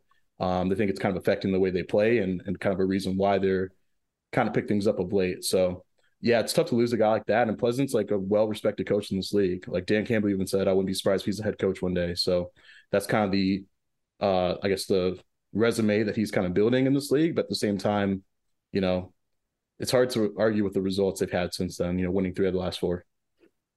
Um, I want to I want to touch on the draft a little bit because uh, you and Nick kind of tag teamed a, a mock draft today. You you were the first, I think, to to crack in the Lions beat to to dip yeah. their toe into the mock drafts. Um, I obviously I, I don't want you to give away uh, everything that you guys said, but can you talk a little bit about um the process that that you guys went through and maybe some of the surprises or or interesting results you had just from running? I think what is it, three separate mocks? Yeah, three or four. I can't remember now, but um, we did we did a few, and Nick kind of took the lead on that because you know he's sort of an NFL draft guy now for right. us. Um, we got a lot of people yell at us for the, yeah, just our, our, our approach to the draft. We did four options. Uh, the first one was kind of like, okay, just you know, do what you want. Like, no, there's no, you're not forced to do anything. So we went defense, defense with those two first round picks. Um, I think we took Kelee Ringo with this, and we did it before they moved up to number three before the Sundays game. So right. at that point, it was like six and twelve. Yeah. So we had Kelee Ringo from Georgia, the cornerback, at number six, and who do we have? I think we had uh, Trenton Simpson, uh, the Clemson linebacker, at twelve. Like two really explosive players that improves your team speed on defense. Like I, I, I personally think fans should be happy if that ends up being the haul, um, because those are two really good players that can help your defense, and then we kind of let the board go from there. Yeah. We ended up taking Hendon Hooker, the Tennessee quarterback, in like the third round. So we still got one quarterback. You know, you get the later round guy. Uh, and then the next three options, we were forced to take a quarterback, and that's how we did it. So uh, it involved staying put at six and getting Will Levis from Kentucky. That was our option B. People did not like that. um, option option C, we traded up uh, to go get uh, Bryce Young at number one, and then option D, we traded up to number three with the Bears to get CJ Stroud. So we kind of just tried to go through what it would take to kind of pull off some of these moves. Um, you know, not not I'm not fully saying that the Lions need to take a quarterback. Obviously, it's going to be something on Brad Holmes' mind, but um, I still think Jared Goff is playing some really good football. Only one turnover his last five games, so he has a lot to say about what they do in the future with these final six games. But the sort of exercise was just to go through four options, say like you can get a late round guy, uh, you can stay put and get Levis at six, um, or you can get Stroud or, or Bryce Young, what it would take to kind of do that. So I'm not sure. It was it was kind of like a 50 50 split in terms of people liking it, people not liking it, but it was still interesting to kind of pull off. What's what's the feel on since he's the one guy who I really love that we haven't gotten to yet, and I haven't had a chance to pick uh, someone like Bucky Brooks brain on this. Like, what's what's kind of the the round grade you would give someone on Anthony Richardson, especially given how raw of a of a talent he is, how much development time he would he, he would need sitting behind someone like Jared Goff. Because, like as you said, you, you see Hendon Hooker is kind of like round three, and those other th- and the top three guys all all day one. So where yeah. do you have Richardson? He was tough. Uh, by the time we had our second round pick, we were because we did it through uh, I think the PFN mock draft uh, simulator. So we tried to get him in the second round, but he was taken somewhere in the 1st mm-hmm. Um, so and I think that'll end up being the case if he declares. I just think I know he hasn't been perfect this year, and that he makes some plays where you're just like, "What the hell are you doing, my guy?" But at the same time, he also has some like, "Oh my god!" Like he just pulled that off type type of throws and plays out there. So the hope is that you can kind of harness the good and you know get rid of the bad, um, which can come in the NFL if he decides to declare this year. I also wouldn't be surprised if he decides to stay in school because, you know, if he has another good season and, you know, kind of improves upon what he's shown this year, I could see him easily being a top 10 guy next year. But if you have a guy that's in that range and he declares early before he's ready, maybe he's a late first type guy. I'm not really sure exactly where he is. He could be one of those guys that, you know, throws the ball around in shorts at his pro day and all of a sudden he skyrockets up to the top 15, 14, you know? So uh, I just think the tools are explosive with a guy like Anthony Richardson. So uh, I, I I think he was a little too high for us to take at 12. Nick is almost getting there, not mm. quite yet. I still think that's way too high for him, but uh, it's at least going to be discussed. And I think the further along we get, if he declares and goes through the process, he'll be an interesting guy for sure. Maybe a, a candidate like the Ravens a couple years ago traded back to the, in the first round to get Lamar Jackson. Maybe it's one of those scenarios if he's available that long, but who knows? He could end up going higher than that too. Uh, I got a question here from our, our, our live chat. Um, asked if should the Lions draft anyone under six feet tall? Uh, unless it's a unless it's a running back. That that's all I would say. That's the, the Mel Tucker approach, right? Can, okay, I'll be honest. Like I know this is a running joke with you, and I yeah. it, it's gotten to a point where I've, it's almost too late for me to ask what exactly it is. It, it's something to do with Mel Tucker. Yeah. So when Mel Tucker first came to Michigan State, like he was only, and he's still doing this now to an extent, but he would only offer players that were six feet or, or taller, and that became its running joke. He had this whole. He talked to uh, Bruce Feldman a couple years ago when he was at Colorado, saying like, you know, if you're a six foot two defensive end, like you're not even going to be on my board. Like I'm not even going to draft you unless, or I'm not even going to recruit you unless you're like six four or six five. And he has these like size requirements for each position. So yeah. that ter- somehow me like explaining his process turned into fans asking me every time a player committed, how tall is he? So, yeah, that, like that's the explanation there. Um, There's another... too many running jokes for me with whether it's the right? Thing. I can't keep track I, of it, man. I, I do want to ask something on the Michigan State side, like because I know a lot of Lions fans who are like, no, absolutely not. Don't talk yourselves into Kenneth Walker, and he's been balling out. Yeah. For Seattle, so I mean, I know where Jeremy stands because he is a firm non-believer in the in the value of a running back in a high round, and forget the second round altogether.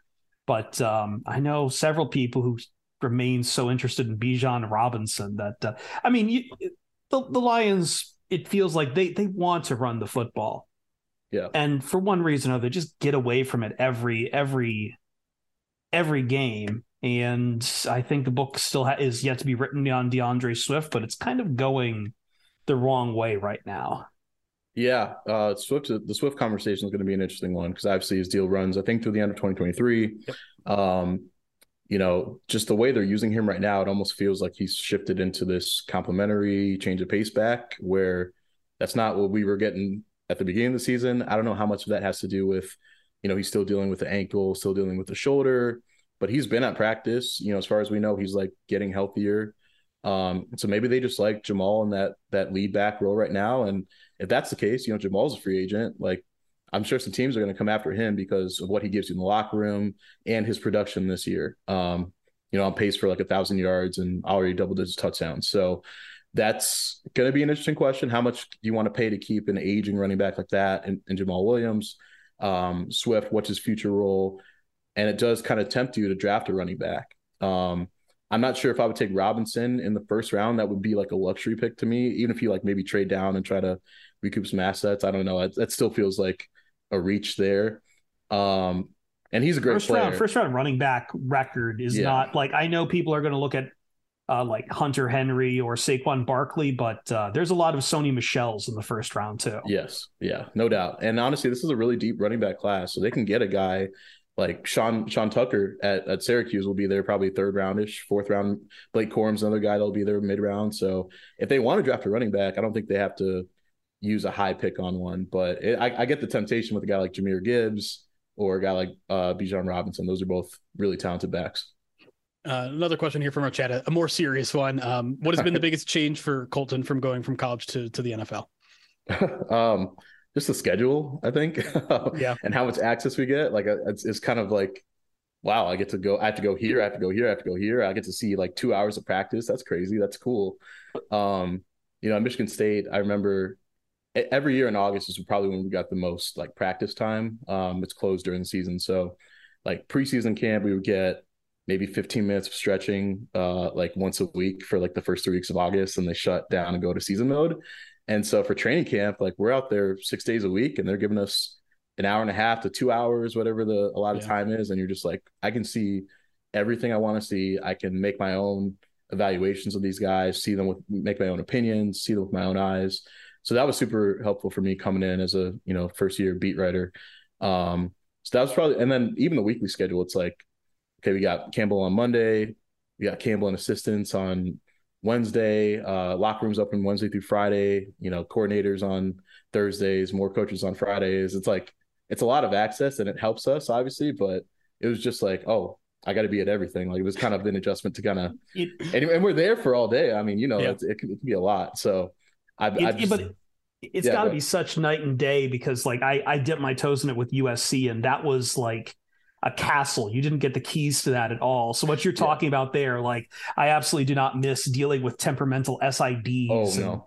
everything like that it's like these guys run things and they're they do not they do not shy away from letting you know that they run things they can revoke you at any point yeah I, the one thing i would say it feels like there are probably more adults on the nfl side than college where it's like you know we, not just talking hand, about the players too. Yeah they have they have handlers like basically in college where the nfl mm-hmm. it's like no have at it. Like these are grown men. You can you know ask them whatever you want. Like there's no restriction on anything you so. you, can, you cannot miss recruit recruiting talk too. Like recruiting is just the worst kind of coverage. I don't know man. I miss the height questions every single day. Like, there's, there's nothing i miss more than that. No but Colton, I please please fill his mentions with height questions. That's that's what i hear I need them. I miss them. It's been a minute. Um, but yeah, I mean, I would always feel weird like having a DM like a 16 year old and being like, "Hey, like, are you thinking about Michigan State?" Like, that was not the, my favorite part of the job, but uh, it is kind of cool to watch some of those guys develop over time and turn into the players that they are. Like, I remember mm-hmm. following Kenneth Walker shortly after he committed, um, and then to see him have the season that he had after he transferred and now doing what he's doing in the NFL, like that's that's always a cool part. But the the the build up to that stuff, I yeah, I'm I'm kind of good without that. All right, uh, two more very less serious questions from our audience. Um, one, do you still have an 8 a.m. alarm? uh, you know what? It was always 8:15. Okay. Uh, that's why I went off like 15 minutes in the Campbell's presser because he started at eight, uh, and obviously made hard knocks. I think I I changed it to what is it now? Like 8:30. So I pushed it back. I gave myself 15 more minutes to wake up. Um, um, the other one, uh, I think some people may have seen you tweet at a certain halftime show performer. Um, did you ever get a response? Um, oh, sadly, no. I did not. Oh. Sadly, I did not. Um, I got ghosted by Bebe Rexha. Um, if she comes to Detroit I, ever again, I'll, I'll, I'll, shoot my shot again. she essentially ghosted the entire Ford Field. She did. Audience, that, what, like, what was that about? I, I, was expecting them to set up on the field and get like a. I just, I, why blue uh, of all of all the dreg songs of the late 90s why why blue by an italian band uh, group nobody has ever heard of and has not heard of since yeah uh, i'm not i'm not sure there but to answer your question yeah i offered i was like hey bb like you need someone to show you around detroit like you know i'm here you can find me in the press box. She, she, didn't, she didn't do it. Mm, I'm not sure she's coming back after getting booed during a halftime show. Yeah, that was not great. She probably didn't even know she got. Baby, booed. if you're watching this for whatever reason, I didn't boo you. I didn't boo you. It wasn't me. she's definitely watching, by the way. Definitely. Um, oh yeah. Before before we let you go here, um, I want to ask you the same question I've asked everybody. Um, I've gotten a very wide variety of answers here. Um, do the Detroit Lions make the playoffs this year? Give me a percentage. Oof. I am going to say no, and I'm going to say the schedule. The schedule is pretty easy though. Like they can, they, if they're competitive against the Eagles and some of these other te- the Bills, like they can beat the Jaguars. They can beat some of these other teams. I'll get. I'll say like fifteen to twenty percent. Okay, I'll, I'll, I'll, say there. I don't know if that was higher or lower than what most people said. But... I'd say that's a little bit higher. We we did have a ninety-five percenter, but that that that Ooh. person was a, a, huge homer. Was that Dan Campbell? no, yeah, yeah. that's funny. No, Dan Campbell isn't even thinking about the playoffs, according to Dan Campbell. That's true. That's true. Um, all right, Colton. Well, uh, appreciate you joining us. Um, I'll, I'll, give you a second here to, to plug um, your, your work here, where, where people can find you and all that sort of stuff. Yeah, uh, you can find my work at the Athletic, uh, the Detroit Lions section. Uh, Nick and I have stories posted there pretty frequently, so yeah, find our work there and follow me on Twitter um, at Colton underscore Pouncy. And I want to yeah. promote for you too the, the one of these years uh, podcast, which I, I very right. much enjoy listening to. I forgot well. about that. That's okay. thank, I, you. thank you for I doing that for me. Yeah, yeah I got uh, I got you. I got you. Um, him him and Nick and sometimes Chris uh, coming in there always entertaining and, and informed opinion. So uh, I am I am a personal listener, so I I, I can endorse it myself. Appreciate it. All right, Colton. Uh, appreciate you uh, making some time again. Um, we will see you. I will see you tomorrow, um, assuming that your your your alarm goes off. It will. I think so. I think we're all good there. okay, oh, great. Yeah. yeah. All right, buddy. Appreciate Have a good night. Yeah. Thanks for having me. Yep. That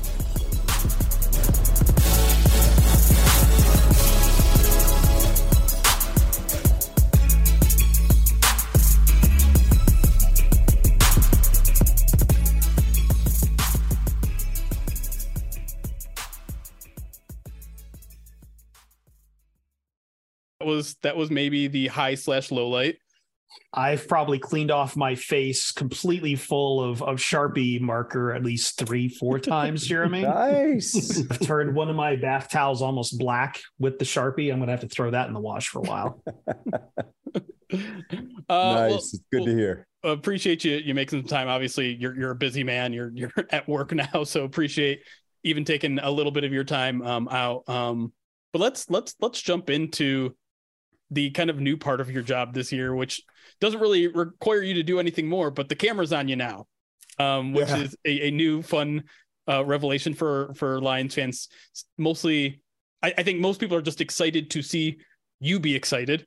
Um, but the other part of that is is getting to see some of the intricacies of your of your job. So just kind of tell us that whole experience and is it is it something that you're aware of, or you know, once you're in the game, you're just kind of in the game. Yeah, I, I, mean, not aware of it really because once the game starts, you're not really thinking of it, and it's really small and it's off to the side, and and it's not something that really enters your consciousness. I mean, Derek comes up before the game and and puts it on, and and um, yeah. So first, thanks for having me, and appreciate what you guys are doing, and and thank you for the kind words. But um, yeah, it's I tell you the thing I I've liked most about it um, has been that people can see that there's so much going on up there that's not me. I mean, I have, without a doubt, the best team in the country. I believe that. I mean, Al Rosenberg is the number one sports play-by-play engineer. That's that's not even in dispute. Um, Joe Abramson has been by George Blaha's side for I think 35 years, maybe 40. I don't even know. Joe started when he was like 16. Wow. He's my spotter. He's a, he's amazing. Um, and Joe has done so much national work, and, and Joe's been with me for I think 23 years. Um, so, and then Mike Brad, a statistician, again, national guys, done tons of Westwood One stuff and and worked with, you know, any big name you can think of. So I'm blessed to have those guys. And I've always said they're my right and left arm, and Al's the reason that we are able to do everything we do. You never worry about anything with Al because you know it's there. So that's the cool thing for me you know, as far as the excitement, I don't, I don't know any other way. I mean, it's just what you see is kind of what I've done for all the years that I've done play by play. And, and I tell people, you know, I know I move around a lot because there's been times that I that I've thought I've broken my finger. There's been couple times where I have just eh, like either in for good or for bad that I've pounded the the table like this and literally got to the end of the play and and you know Lomas or or Brandy or whoever was talking. And I look down and I'm like, oh my God, I think I broke it. And it's just this pain throbbing through my hand. And you, okay, I can bend it. We're doing all right here. So, I mean, it's like I don't know how you'd stand still and do what we do. And you know, we're all lucky to do it. We all love it, but we're passionate about it.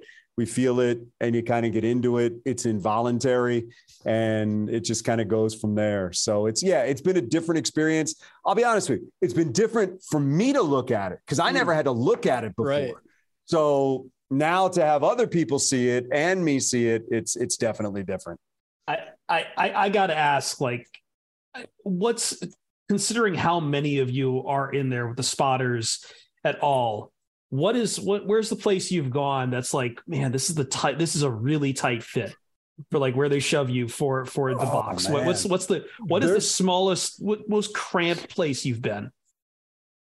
There's some preseason ones that I think Indianapolis was one one year that that because what happens in the preseason is it's different because you not only have the two radio broadcasts, you have two local TV broadcasts as well. So oh, they, they're up there with you. Wow. Okay. Yeah. So they have they a lot of times we'll lose a booth during the preseason because they'll stick a TV.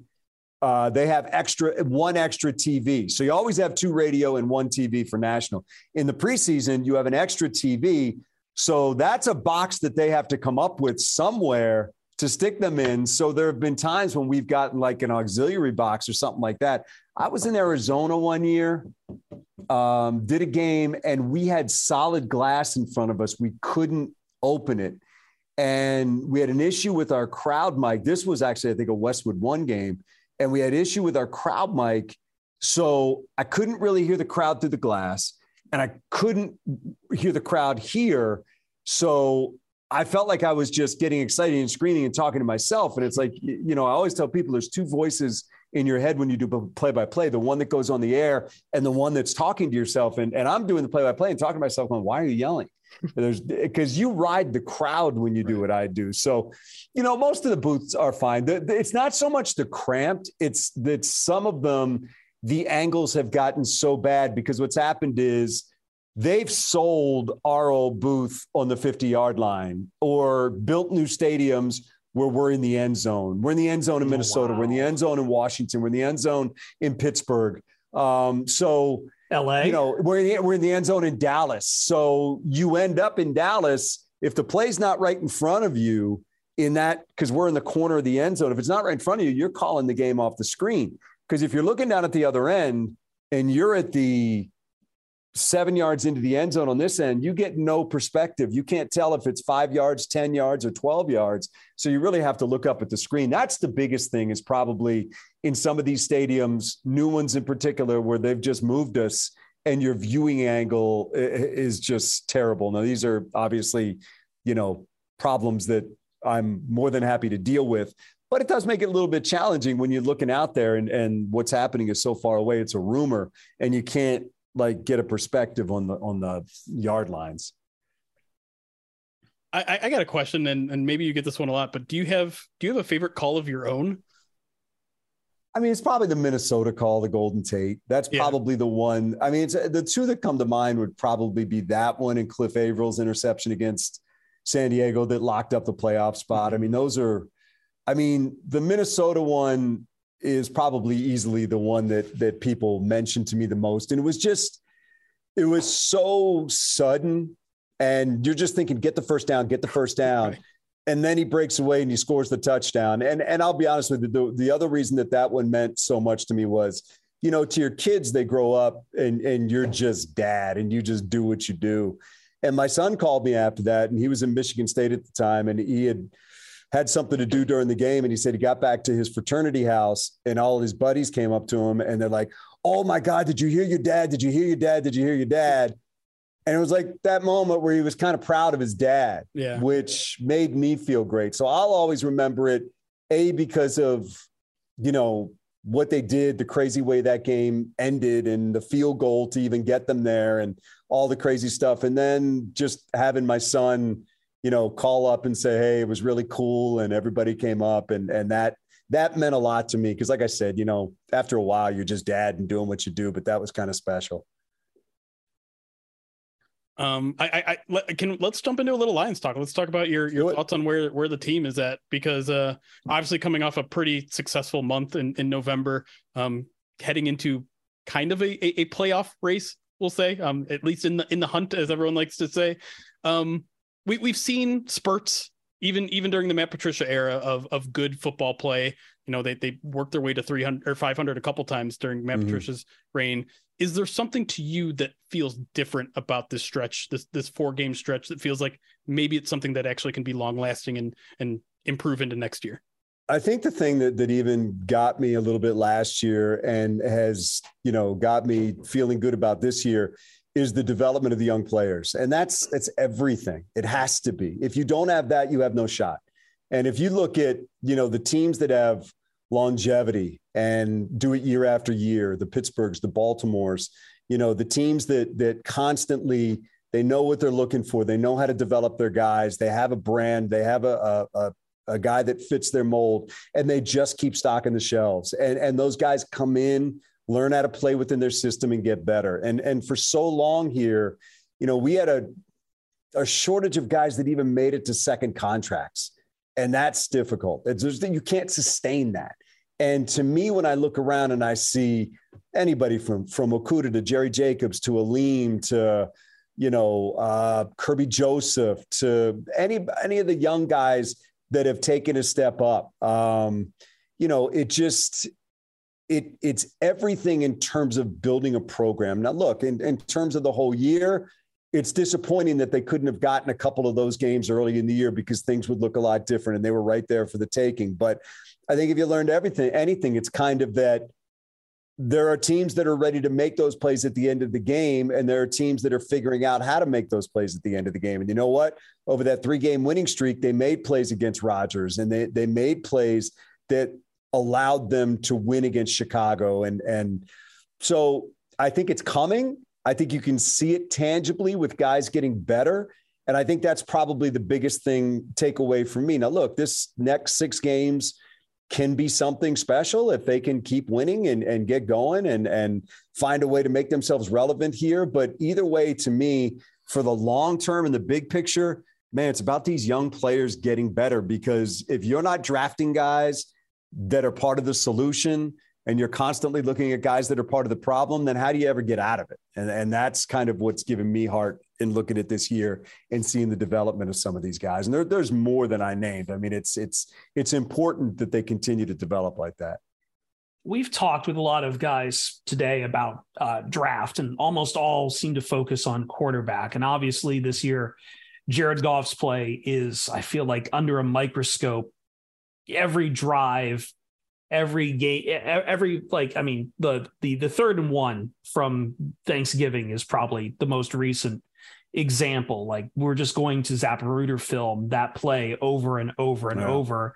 And then nearly every mock is talking about Will Levis or or Bryce Young or CJ Stroud. So just what what what do you what do you make of of Jared Goff this year, his play? And is like are are the Lions, do you feel like the Lions are probably looking towards the future? Are they going to just stick by Goff? I think this is a huge year for him. I think he's got six games left to, to show this organization that he's the answer. I think he's got six games left to take that, you know, off their plate. And I think it's, look, guys, it's the most important position in all of sports.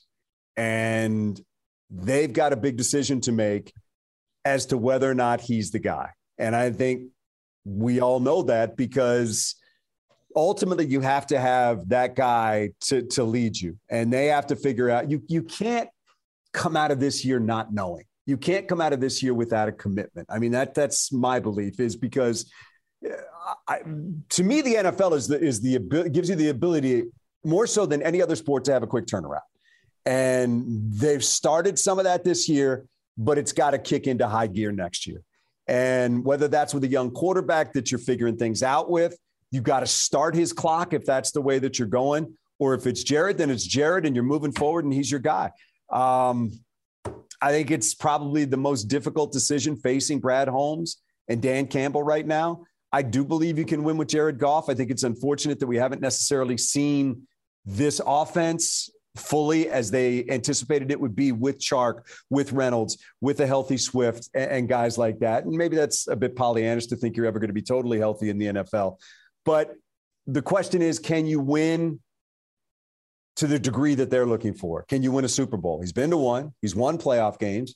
Frankly, he's done things that we've only dreamed about doing in Detroit. And I think you got to respect him for that. But I, I don't know that I necessarily have the answer to that question because I look at it and I go back and forth and say, you know what, man, they've scored a lot of points. They, they've really put themselves in position to win some games. And what would that record look like if the defense wasn't 32nd in the league? It might look a lot different, and people's opinion of Jared might be different if that defense had made some stops against Seattle or along the way to, to make that record look better.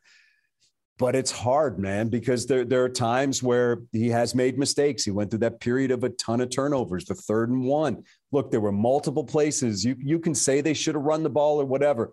That play worked there were guys that were open, and you got to make that play. And Jared's the first one to say that, whether it's Zylstra running by himself or DJ Chark who's open. You've got to find a way to make that play. And and you know, I talked to him on Monday, and he said, "Look, you know, I got to make a better throw. There were other options for me as well. He went over everything and, and is upfront about it and wears it.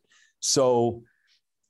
I go back and forth, guys. I'll be honest. I'm not trying to to evade it, but I, the, also partly in that is these quarterbacks coming out scare the heck out of me. Yeah. I, I, don't know that I look at these quarterbacks and see anybody that I fully believe I can cast my lot with. And to be honest with you, if you do, Houston's going to take him at number one. They need a right. quarterback. So right. if you feel that good about him, they're going to take him at number one, and you may be sitting at number two or whatever the Rams pick ends up being. Um, and I just don't know. I mean, there, there's not a lot of guys in this draft. There's a lot of guys but I'm not sure there are guys that are screaming to me that I'm going to be the future of your NFL team, and that's a scary proposition. Uh, I got I got two more. Um, one one is the question I've been asking everyone tonight, and uh, it's a tricky. It's another tricky one here, but uh, we, we've been talking playoffs all all all night just for fun because who knows we might not be able to get to talk about it next week if if something goes bad in Jacksonville. Give me your percentage chance that we're we're talking Lions playoffs after week 18. Playoffs. Oh man, that's that's a tough one. I mean, can you ask me again after Sunday? I mean, look, I think this is yeah, I, I don't know that I can answer that. All that's I know fair. is they they look, Washington's already got 7 wins. Yeah. I mean, 9 may not be enough to get you in. Yeah. I mean, we everybody was thinking you go 5 and 1 or whatever when they were doing the math and get to 9 that may well not be enough. So yeah. it's a really tall order at this point to figure out a way in. So I think you just got to go out there and keep winning. I certainly think if you look at the math, the percentages are against you because of the the teams that are ahead of you, the wins that they've already put together. You know, they got to win over the Giants. They have a win over Washington. That certainly might help in a tiebreak situation. But look, the, you know, Washington's gone six and one in their last seven. The Giants put together a lot of wins early. Minnesota's already salted this thing away because of what they did early. So I, I think it's it, it's difficult, but I think this is a really big game for them, just program wise this week. Yeah, you won three in a row. You lost a heartbreaking game against against uh, Buffalo. This is not a horrible team coming in. This is a team that looks a lot like you coming in, and you got to find a way to beat them. Uh, so I, I'm I'm really anxious to see. I've been really anxious to see probably the the last several. I wanted to see how they were going to go to New York and play against a, t- a team with a good record. Yep. I wanted to see on Thanksgiving Day if they could hang in there with the team that a lot of people think is the Super Bowl favorite. Check and check. They did both. Now they could have won that game. They didn't. That's disappointing. Now I want to see. Okay, here comes a team that's not as high profile as the Giants not as high profile as the Bills. What can you do now against a team like this? And I, I want to see them come out and handle their business. You know, Brandon, I used to call, you know, games you feel like you should win a business appointment. I don't know necessarily that this is that, but you do, do need to handle your business. Um, those used to be when you were better decisively than the team you were facing. I don't know that this is that. I think this is a team that's very much like them. But you know what?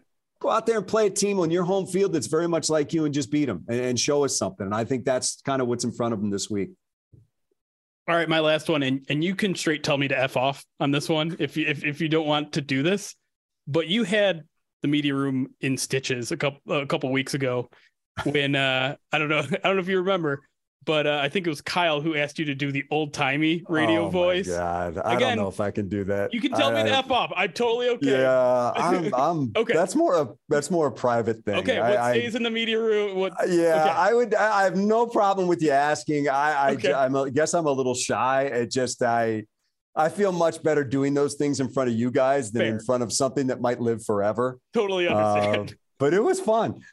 Just know that he's killed it, everybody. He absolutely killed it. He he has it in his mailbag, in his in his tool bag, I should say. So the maybe, 19, the 1950s NFL call. Yeah, yes. Yeah. So maybe maybe if you walk by, that's, maybe they'll do it to you. Yeah, that's that's young me who sat around with too much time when I was younger. All right, Dan. Uh, I think we'll let you go there. I, I do really appreciate you you making some time and, and humoring uh, an idiot like me sometimes. So I know you guys are great. I appreciate everything you do, and I've told you this before. You guys engage the fans, man. You you keep them going, and you know it's it's outlet outlets like yours that give them something to do all week long. And you know, we you mentioned the media room. We're so lucky in there. We got people that do great work, and we have people that you know, just dedicate their time to this team so that these fans, which are amazing, and by the way, that atmosphere on Thanksgiving Day was unbelievable, and they've been unbelievable all year.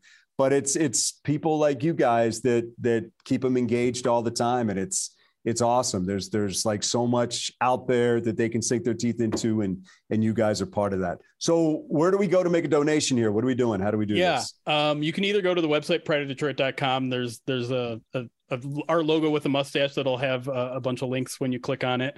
Um, or if you if you go to our Twitch page or live stream. We're going to be live for uh, an hour or two and a half more hours till 11 p.m. Yeah, I haven't done the whole Twitch thing That's yet. fine. I, that's okay. a little hard for me to figure out. so yeah, just go to the website. It's a little uh, above my pay grade. um, yeah, so yeah, we'll do that though. But you guys, good on you for doing this. It's a great cause, and and again, thanks for all you do, and I appreciate you having me on tonight. Of course, Dan. It's it's our pleasure. I, I promise you. Thank thank you so much, thank you, man. Dan. All right, guys. Thank thanks.